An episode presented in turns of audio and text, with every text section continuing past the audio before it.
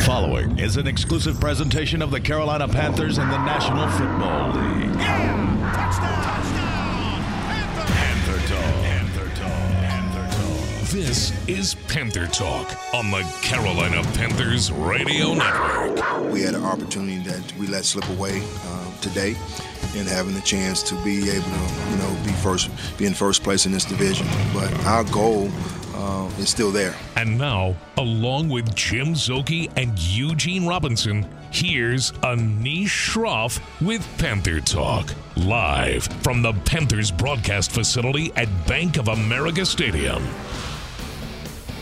And with that, we say happy Halloween. It's Monday, October 31st. Anish Shroff, Eugene Robinson, Jim Szoke, Panthers coming off a heartbreaker, losing over the weekend in overtime to the Atlanta Falcons. And uh, let's get right to it. We bring in head coach Steve Wilks. Steve, when we talked to you after the game on Sunday, you said the character of this team will be revealed in the way it handles Monday, today. What did you find out about the team from what you saw today? guys were focused they came in um, definitely disappointed but ready to work and uh, put this game behind us and i think they realize and understand uh, that we had several opportunities to win that football game, and it was really because of what we didn't do. Uh, a lot of credit to Atlanta. I'm not trying to discredit them, but uh, we got to seize the, the moment and the opportunity to take advantage uh, of situations, and we didn't do that yesterday. Coach, I've often heard it said that sometimes you win, you lose, and sometimes when you lose, you win. What did you learn from your offense? Because the offense, I thought, was on point and really improved based on what we've seen the last couple of weeks. Well, I, I think what what we established, and it's just the mentality that I believe in. It's just really controlling the line of scrimmage, and I think uh, our guys up front do a great job of you know coming off the ball uh, when we're trying to you know run the ball, get to the second level, and uh, give our backs a chance, you know, to do some things out in space. Uh, and then when you look at just PJ having a clean pocket. We got sacked one time, and to be quite honest, it was protection with the running back. You know, uh, it wasn't the offensive line. So I'm very pleased and happy uh, about wh- how we playing up front, and those guys have really created the mindset that we want, that physicality. And, and coach, what is Bozeman giving you? My goodness, uh, uh, from last week I thought he was a beast, and this week I didn't watch the film like that, but my goodness, he seems to be a guy in there who's who's putting in some major work. Uh, he is, and you know, number one, I think what he brings is, is a lot of clarity, and that center and has to do. Uh, uh, I mean, he has to do a lot when in regards to protections and really IDing the Mike linebacker and helping PJ uh, get ourselves in the right call. So uh, his leadership, his knowledge of the game, and uh, the way he communicates up front, man, is invaluable. Obviously, again, a lot of good, positive things happened during that game to have a chance to win it. As you look back at it, though, the things that areas of improvement, things to fix uh, outside of making kicks, what were some of the things that you saw that uh, you could get better at to, to win in the future? Uh, defensively, you know, we just got to continue to, you know, get off the field on third down. You know, I thought at times our tackling was in, in, inconsistent. You know, uh, early on we really controlled the line of scrimmage, and in a critical situation, to where we had the right call on uh, with the quarterback uh, Reed. Um, we we know we we didn't execute. We had two guys right here going too high, and then the quarterback pulled the ball, uh, which allowed them to be able to get down in, in field goal range. And uh, guys came in this morning accepting responsibility for that, and, and realized that you know we got to execute as I talked about earlier earlier in critical situations. Coach, are you talking about the play when um, when uh, Mariota pulls the ball and, and and Burns and I believe it might have been Hart Hartsfield It was, kind of uh, Xavier Xavier Woods. Woods, yeah, they they, both Yeah. kind of like went right almost right by him. Yes, Is they did. And what what should have happened on that particular play? You know, we had one guy designated for the uh, the running back taking the dive, and then uh, Xavier right there was outside for the QB, and we both got overly aggressive and allowed him to slip underneath us. So uh, we knew that going into the game, and, and it sort of disheartening a little bit because we knew that play was ha- going to happen, and we had the perfect call on for it. Coach, what was your message to Eddie Pinheiro? Well, number one, uh, I wanted him to know that uh, we have uh, total confidence in him. You know, one guy, as I stated before, did not lose this football game, and um, you know, I wanted him to know that we would still believe in him, and uh, he was going to have an opportunity. I was hoping to to go back out there and really win it for us, and um, you know, we didn't have a, a chance to get those guys in a fourth down situation where they could punt. Unfortunately. Yep you know, Steve, uh, PJ is not the biggest guy back there at quarterback. What are some of the things he does to find passing lanes? And and you know, obviously made a big throw at the end there, but just to, again to be able to see downfield to make throws like that with his stature. I think once again it starts with the offensive line. I think they give him a clean pocket, which creates a lot of uh, pause and presence. And then I think he does a great job, you know, buying time with his feet, being able to drift to his right or his left, but also continue to have his eyes down the field to find the open receiver. Coach, to follow up on PJ, he's shown now in a couple of games in tight spots, poise, moxie, whatever you want to call it. Obviously, that play at the end of regulation jumps out, but what do you think makes PJ equipped to have that calm and cool in those big spots? I just think he's just fearless. You know, I think he uh, has a lot of confidence in his ability. I think he has built trust in the uh, in the guys, uh, particularly the offensive line. Uh, you can see certain things that you know probably an actual fan can't see just actually watching the tape. I mean, he sits in there. Here comes the pressure. He doesn't flinch or blink, and all of a sudden, now lineman peels out and picks him up. So uh, that that trust is there that he knows offensive line is going to give him time to be able to get the get the ball down the field. And coach, I know at the start of the season, you guys had said as a team, we want the identity of this Carolina Panther offense to be a smash mouth running football team. We've seen that in the last two weeks. What do you think has led to you know this identity, you know, really taking shape in these last two weeks? Uh, I think a lot of it has to do with really how we practice. Uh, you know, the guys, you know, they don't complain. You know, it's work day Wednesday. We put the pads on and we go at it hard. And I'm I truly believe your performance in the game is going to reflect your preparation. And uh, I want to make sure these guys are, are dialed in and detailed in the, in the, little things. So, you know, we put those pads on and we go at it. And those guys, you know, work hard and they they, they give themselves a chance, in my opinion, to win on Sunday. Yeah, Chuck Knox, Mike Holmgren, uh, uh, Flores, every one of the coaches I've been around have always believed that philosophy that you're talking about, Coach. Coach, w- might we see PJ run a little bit more? I mean, I see him in the pocket. He's scanning, he's reading, doing his thing. But he also has that ability when he scrambles to look. He's looking down the field. Might we see him go ahead and take off and pick up the first down with his feet? Uh, there's a couple of times this past week I, I felt like he could have. You, you know, I talked about that you know, coming to the sideline. Hey, if they, they sloughing off right here, you know, just go ahead and run, get the first down. So he has that ability. You know, you know, he did that a lot in college, and again, I feel like he can win with his feet. So uh, we want to make sure that he has every opportunity right here to take off when it's there. Terrace Marshall's had an uptick in uh, his performances the last couple weeks as far as involvement and catching the ball and so forth. Is that more of a chemistry thing that he and PJ have, or is that just a general that the state of the offense has kind of opened up a little bit? I, I think it's really a combination of both. That um, number one, I feel like they have created a little chemistry there. Uh, PJ uh, has uh, Terrace has built confidence, you know, uh, in himself, and I think PJ has confidence in him. And um, you know, going back to practice, I spent a lot of time um, definitely on the offensive side of the ball, but during the individual period, I'm down there with the receivers and um, just seeing Terrace and his day to day operation, how he works at his craft, uh, is showing up in the game. And, and, and coach, this team prior has always been so McCaffrey centric. And now we see the focus really on the entire running game and then a distribution by the quarterback. Is that where you see the formula moving forward? Is like everybody's getting touches?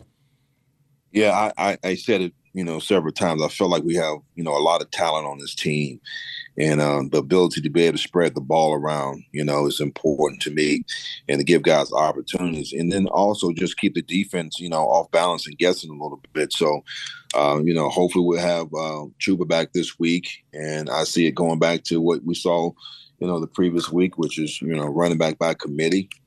Uh, I thought Black Blackshear and you know Spencer Brown did an excellent job this week coming in and spelling for the absence of Chuba. And you know, again, you see Sullivan making a big play at the tight end position, Yep. which was critical.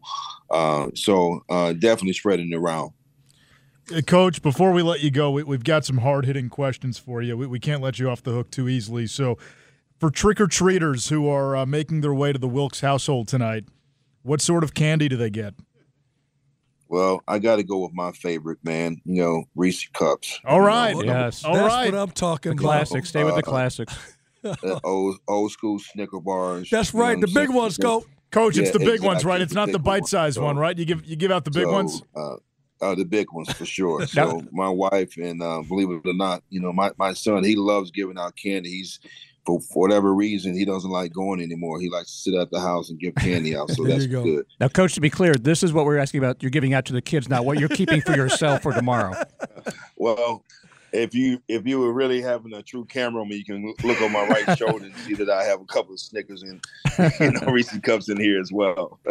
Also, uh, you wore the the Appalachian State sweatshirt today. Uh, was that just because it was comfortable and available, or was that a little bit of a message to the Mountaineer people out there? Well, it is. It was definitely uh, a message of support and uh, pride for myself. You know, um, I, I I love App State and uh, what Shawn Clark is is doing up there. Uh, tremendous job, him and his staff. So, just wanted to show them some support. Uh, he and I communicate quite often. So, you know, go Mountaineers. Nice. No doubt. Coach, we appreciate it as always. Uh, enjoy Halloween night. Thank you, Coach. All right, you guys do the same. Take care now. Thank, you. Panthers head coach Steve Wilks. So if you uh, are a trick or treater and you're making your way to the Wilks household, uh, yeah, and that's the headline right here. It's Reese's peanut butter cups, And? it's Snickers bars, What? And it's not the small mi- Nope. mini ones. It's it's the big ones. Could a couple of 50 year old types walk by and maybe just get uh, That's a right. handout? That's right.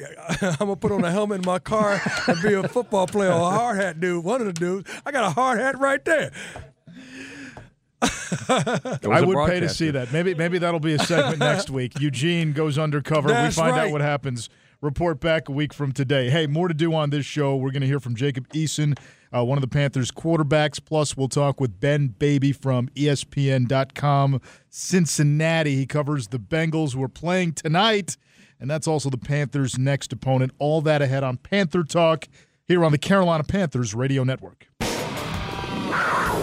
This is Panther Talk, brought to you by Bank of America, official bank of the Carolina Panthers. I told those guys uh, the identity of this team is going to be determined on how you know we come in tomorrow with a mindset of re- ready to work and put this behind us. And you know, there's a lot of great things happen today. And we got to you know build on those and correct the things that we need to uh, correct. Panther Talk continues on the Carolina Panthers Radio Network. Well, we had some breaking news in the first segment with Steve Wilks, Panthers interim head coach. Again, Halloween night. King size, That's right. king size Reese's peanut butter cups, And? king size Snicker Snickers. bars. If you're a trick or treater who rings his doorbell, That's right.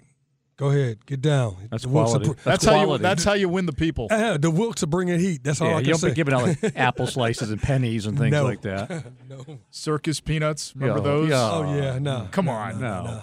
No. What you call it? Yeah, oh yeah, that's like giving out oatmeal or something like that. No, you can't do that. That's Watch McCall. That's a good way to get your house egged.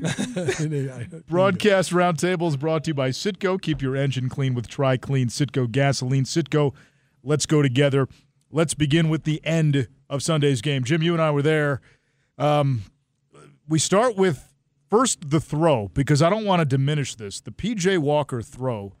Every time I watch it, you're just going, man, that, that was a dime. I mean, he dropped he dropped a dime, and DJ Moore had his man beat. He got behind the defense somehow. I, I don't know how the Falcons let that happen, but DJ Moore got behind the defense, makes the catch, perfect throw, almost as if it was an old school Nintendo Tecmo Bowl play, you know, where you, you can just roll out, wait for the guy to go 80 yards downfield, and then whoop. Mm-hmm. No, that was. I mean, it was these next gen stats. They said that was the longest ball in the air completed since they started keeping that stat in 2016. Wow. From a guy. 2006. Wow. I'm sorry, 2006. 2006. My bad. I read that wrong, so it's actually much longer than I thought. And uh, you think back to the Rams game two weeks ago, we weren't even throwing past the line of scrimmage, and that was the, the where this offense has evolved this quickly in the trust uh, in two weeks. with that. But yeah, that was an incredible throw, and it's great to know it's in the arsenal to have it uh, when needed. But again, if you've got to make a 25, 30 yard throw, nice to know that he could throw it with accuracy and with strength there. As you said, how the Bengals got in that defense where they got beat, I don't know. But Eugene, you know it's a it's a great throw when Patrick Mahomes tweets out that was the throw of the year in the NFL from a guy who makes the throw of the year every week in the NFL. Absolutely. And don't forget, we've seen this the previous week. There is a comfort level with PJ with DJ. That touchdown he threw in the back of the end zone and and DJ, and DJ you know, tight ropes the thing. And, and that was a dime he threw. And he's been throwing dimes. He's been there's been people in his face. He's been doing underhand throws like Mahomes and and and, and Montana, overhand throws. And you're right, that play to DJ Moore was one of the best balls in the air for a very long time that gets behind the free safety and the linebacker. I don't know what he's doing running down there with him, but he was down there running with them, and he hits him in stride in his hands, and he's diving forward.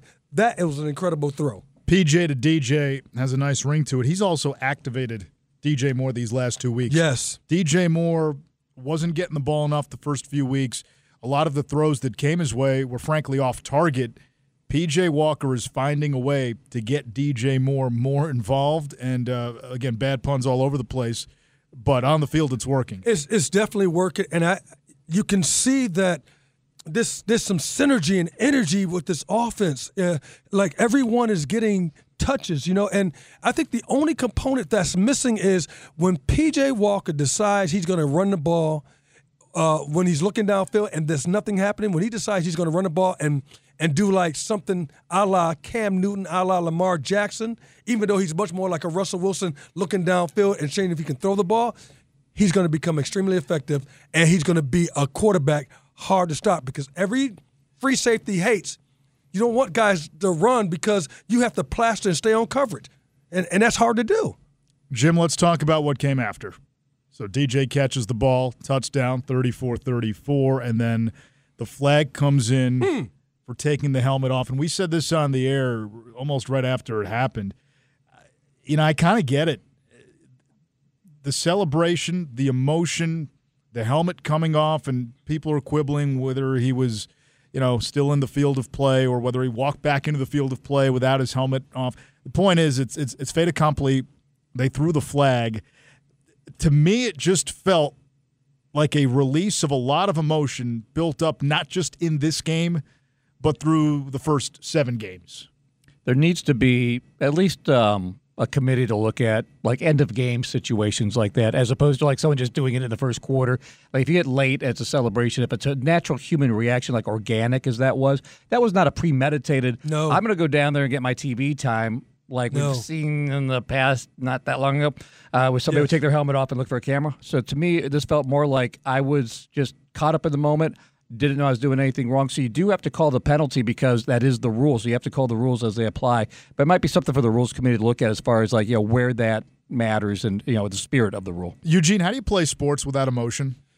here, that's exactly what I'm about to go to. I'm like, look, that was that energy. Don't forget, DJ had a play early in the game that didn't go well, and and now he has a chance to go ahead and win the game or tie the game when you got.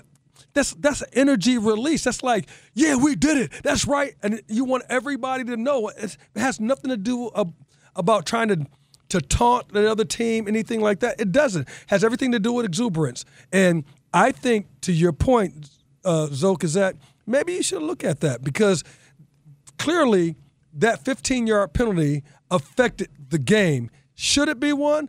I'm for one that says, look, you need to have a committee that goes in and say, hey, is this really a penalty or not a penalty? Is this really a real infraction where you got a tripping call or something that you're doing outside of the, the lines? Or if so, if it is, should it be that punitive? It's should just- it be yeah, that should it be as punitive as a taunting type of Exactly. Should it be a lower class type of uh, uh, offense? So that's my point. Now, are you Atlanta Falcon fans, I get it. So guess what? I'm not gonna cry over the spilled milk. They called the call. There you go. That's how that's how the cookie crumbles, and we all understand it and we all accept it. And the reality is, there were still two more chances to win that football game. Yes, it was. And Eddie Pinheiro would be the first one to tell you he's got to make those kicks. Uh, yeah, and you know, again, in a dome, no wind. I mean, it's a perfect kicking environment. Uh, so even the 48 yarder, with the game on the line, you really want to have that one. I mean, you still talk about Scott Norwood missing a 47, 48 yarder for Buffalo 30 years ago in the Super Bowl. That's right. so I mean that that's expected. So uh, when you have something to le- less than uh, an extra point length, especially. And nobody again, as you said, no one more than Eddie Pinheiro knows that. But I love that the coach when he's he's got his guys back. Remember last week, Shi Smith bobbled a couple of punts. He looked really good returning punts. And on Monday, Steve Wilks said, "No, he's my punt returner," and he said today, "No, we this Eddie's our kicker." So it's like this is all the team Love is it. the team. Ben McAdoo's my offensive coordinator. Love it. All these people have stepped up and continue to thrive at, when given these opportunities. All right, so you heard it here first. Eddie Pinheiro, game-winning field goal against Cincinnati next week. There you go. Book well, it. if not, he's probably then going to get a different uh, speech. Speaking of Cincinnati, we'll talk with Ben Baby, who covers the Bengals for ESPN.com on the other side. He's joining us live, and they've got a game in a few baby. hours. This is the Carolina Panthers Radio Network. This is Panther Talk, brought to you by Atrium Health, because you deserve to live your best life, and we're here to help. Walker remains in the gun. Three man rush. Takes the snap. Drops back. Rolls to his left. He's flushed. Loads up. Airs it deep downfield for DJ Moore. Behind his man. Oh, he got it. Yeah. He caught the ball. Touchdown, Carolina. This is amazing. You know, um, I thought we had a lot of fight in us today. Um, you know, we've been struggling when we when, when, when we've been down. You know, so just to see us fight and come back and keep fighting, uh, it was good to see. This is Panther Talk on the Carolina Panthers Radio Network. What a wild swing of emotions in the last minute and then overtime of that Sunday loss to the Falcons. Anish Shroff, Eugene Robinson, Jim Szoke with you on Panther Talk. The next opponent for Carolina will be the Cincinnati Bengals this coming Sunday in Cincinnati. You can watch the Bengals tonight on Monday Night Football. They'll take on the Browns. And we bring in Ben Baby from ESPN.com. He's the Bengals team reporter. Uh, ben, thanks for joining us. I know you're busy. I know you got a game to cover tonight, so we'll get you in and out. But uh, l- let's start with this: um, four and three. They've been better the last couple of weeks, but uh, did you sense any Super Bowl hangover? Something missing early in the season?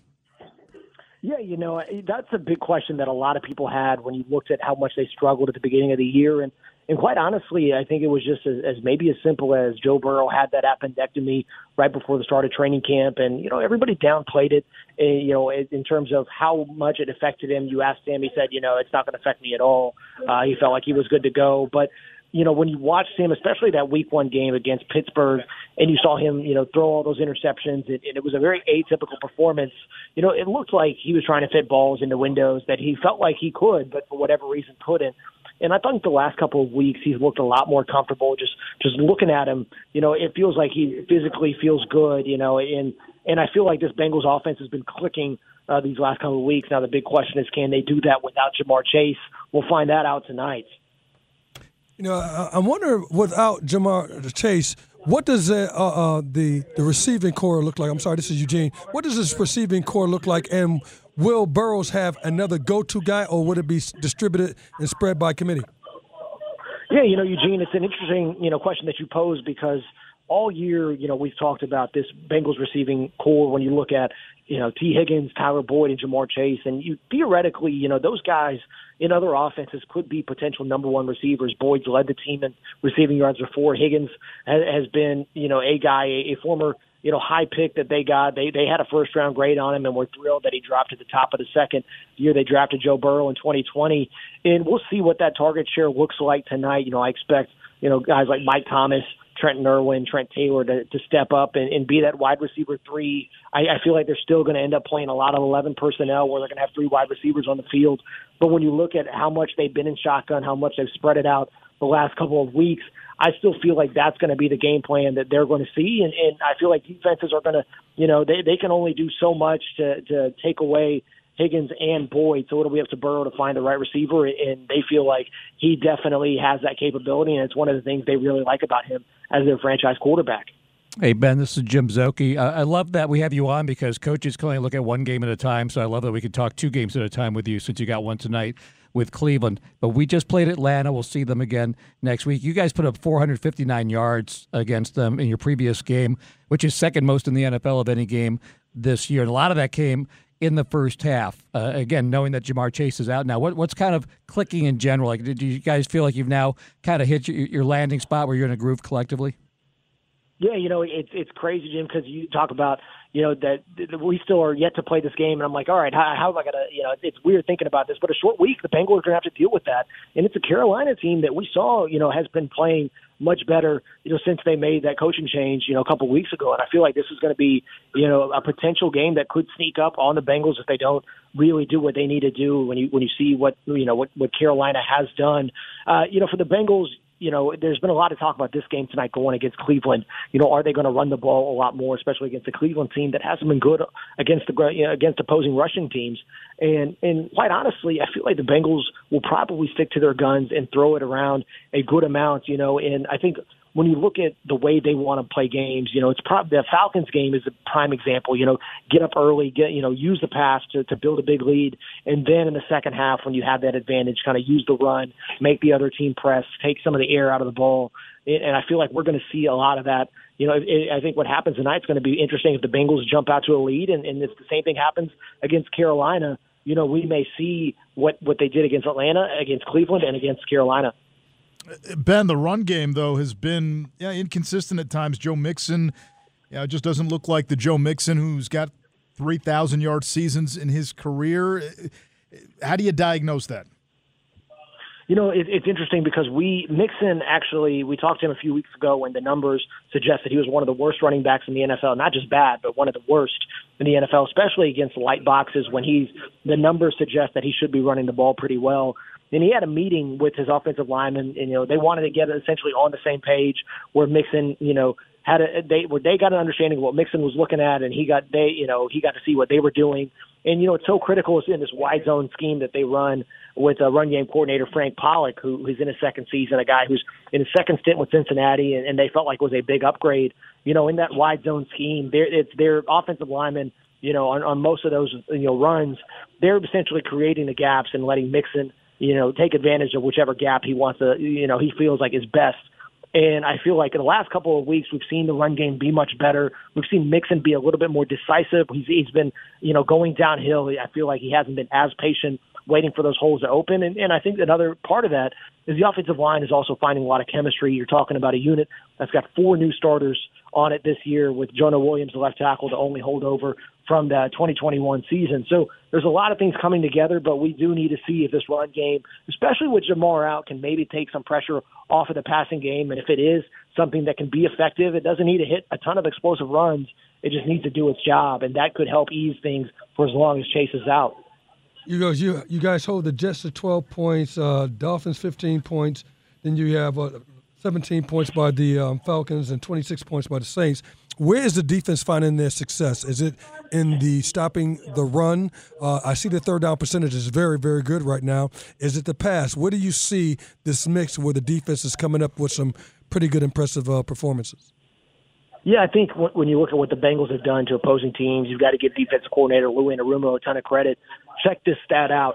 The Bengals are the first team since 1950 to not allow a defense or an offensive touchdown in the second half, according to the Elias Sports Bureau. So we haven't seen something like this, um, you know, in, in for the first seven games going back over 70 years, which is just phenomenal.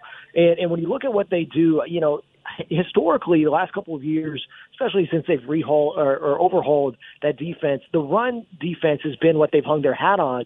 But honestly, the last couple of weeks, I feel like you know, New Orleans, they gave up a ton of yards in the first half. I thought Atlanta ran the ball really well, which is what they tend to do.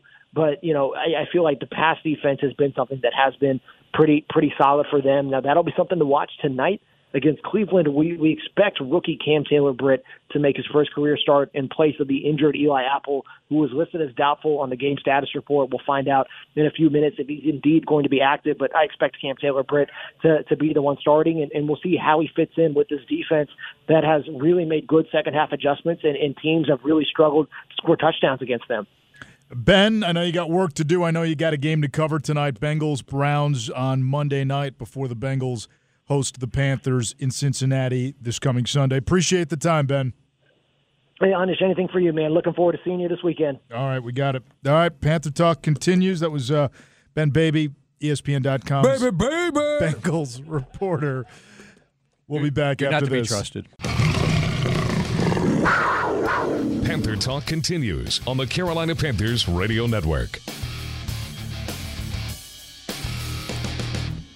And we're back on Panther Talk. Anish Shroff, Eugene Robinson, Jim Szoke. Happy Halloween. We have talked a lot about the uh, Panther offense making huge strides the last couple of weeks. I want to focus on the defense in particular, Eugene, one player who I think is blossoming into a Pro Bowl, All Pro caliber type on the defensive line, and, and, and that's Derrick Brown. I thought Derrick Brown played a heck of a game. Derrick Brown got double teamed a lot in this in this past game, and I was like, "Oh man, he's getting pushed, but he's getting double teamed." And then I saw him off the double team, split the double teams, and then get penetration in the in the backfield. I'm like, my goodness, there was one play where he beat his man off the line of scrimmage. He hit the running back, and then off the hitting the running back, he tackled the quarterback. And I'm like, how do you? When do you have that time to do all that? I mean, you don't have enough time to go ahead and beat your man, hit the running back, and then skate off to hit the tackle the quarterback. That's that's kind of crazy, otherworldly.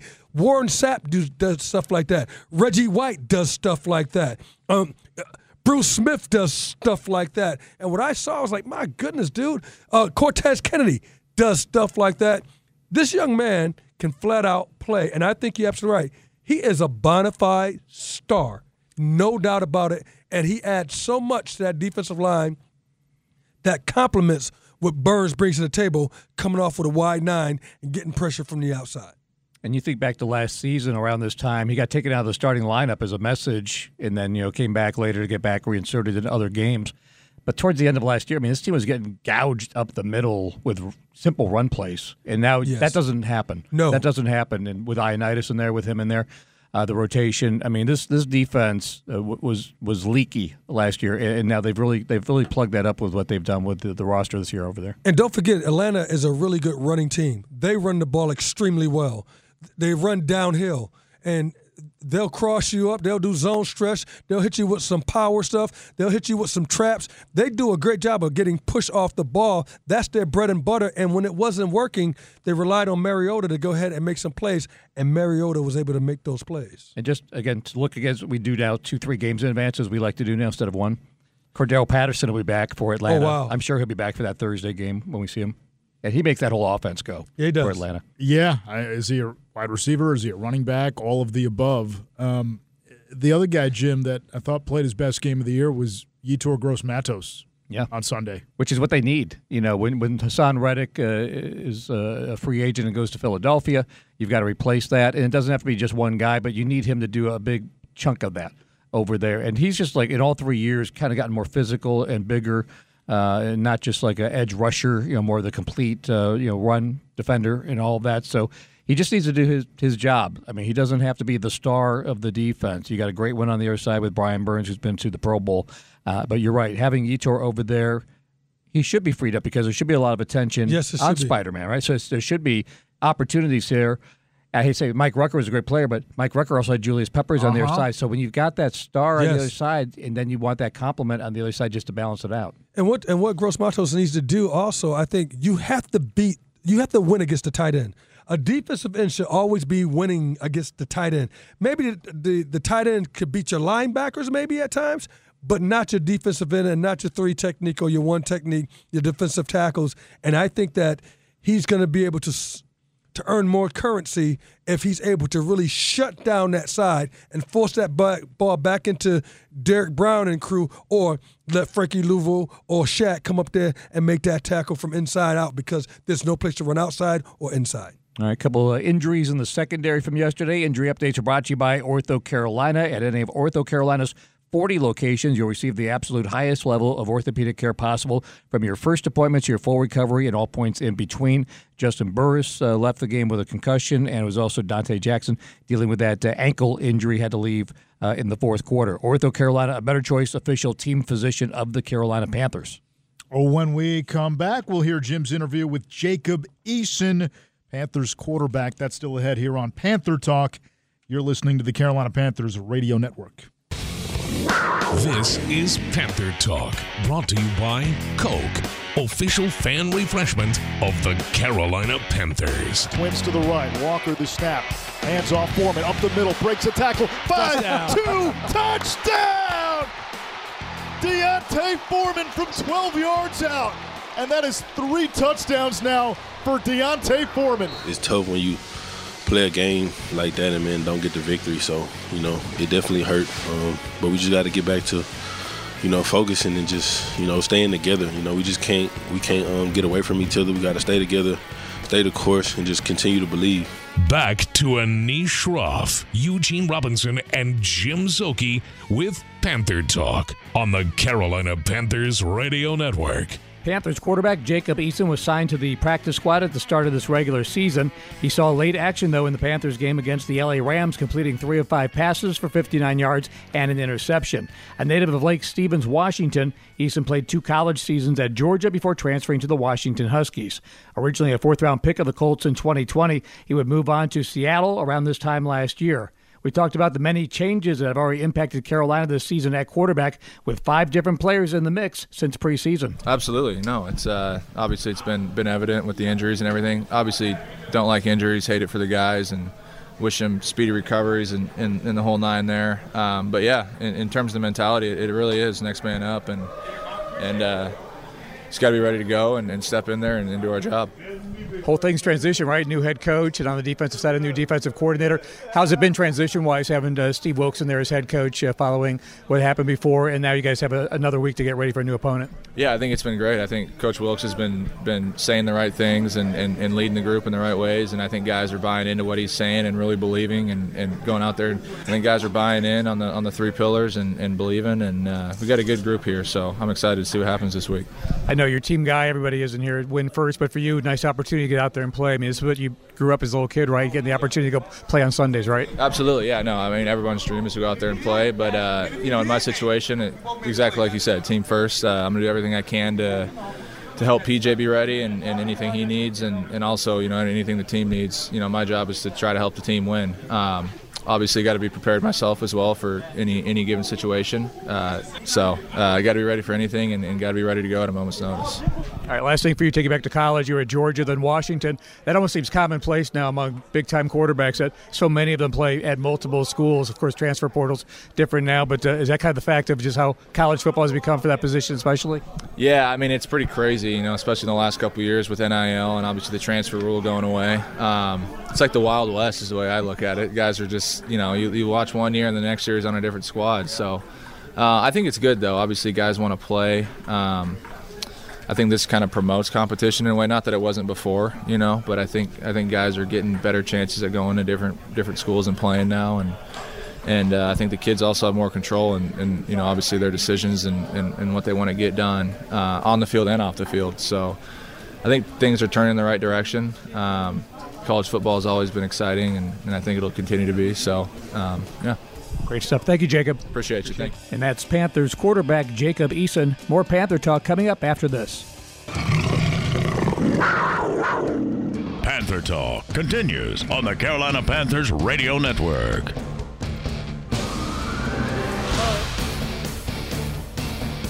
All right, as promised, uh, let's get into some fun stuff here at the end. It's Halloween, right? We got some mailbag, Twitter questions here, so uh, we'll just try to rapid fire and get as many of these in as we can. Jim, I'll start with you. All right. Uh, favorite favorite scary movie?